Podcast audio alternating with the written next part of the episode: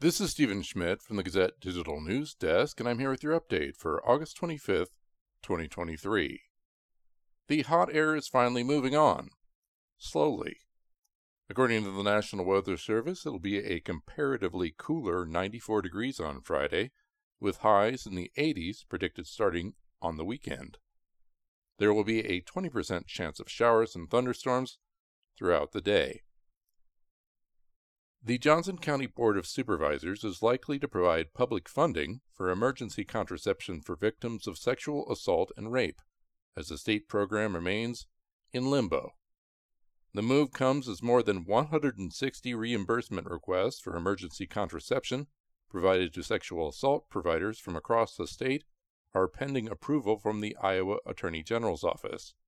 According to records obtained by the Gazette, and first reported by Iowa Public Radio, the reimbursement requests from hospitals and pharmacies across the state total about $7,000.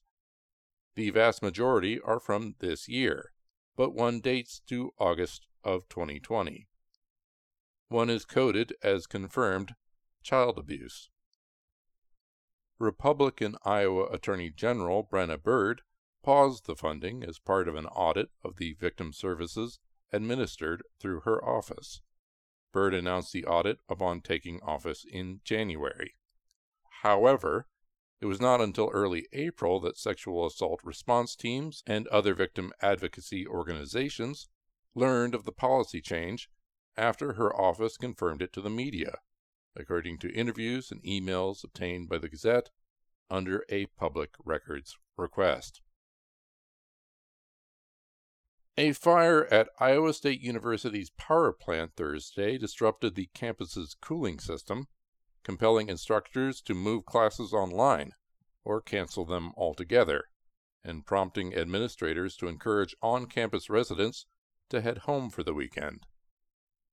As a result of the fire, reported at 10:45 a.m. on Thursday, classes for the remainder of the day and on Friday were moved online or canceled. Students were instructed to check their email and class communication channels for further direction from instructors and professors.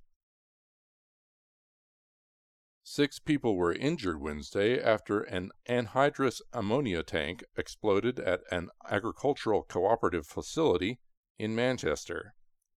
The city of Manchester initially reported on Facebook that three anhydrous ammonia tanks had exploded at the Three River FS facility, but Manchester Fire Chief Mike Ryan said Thursday that only one tank exploded.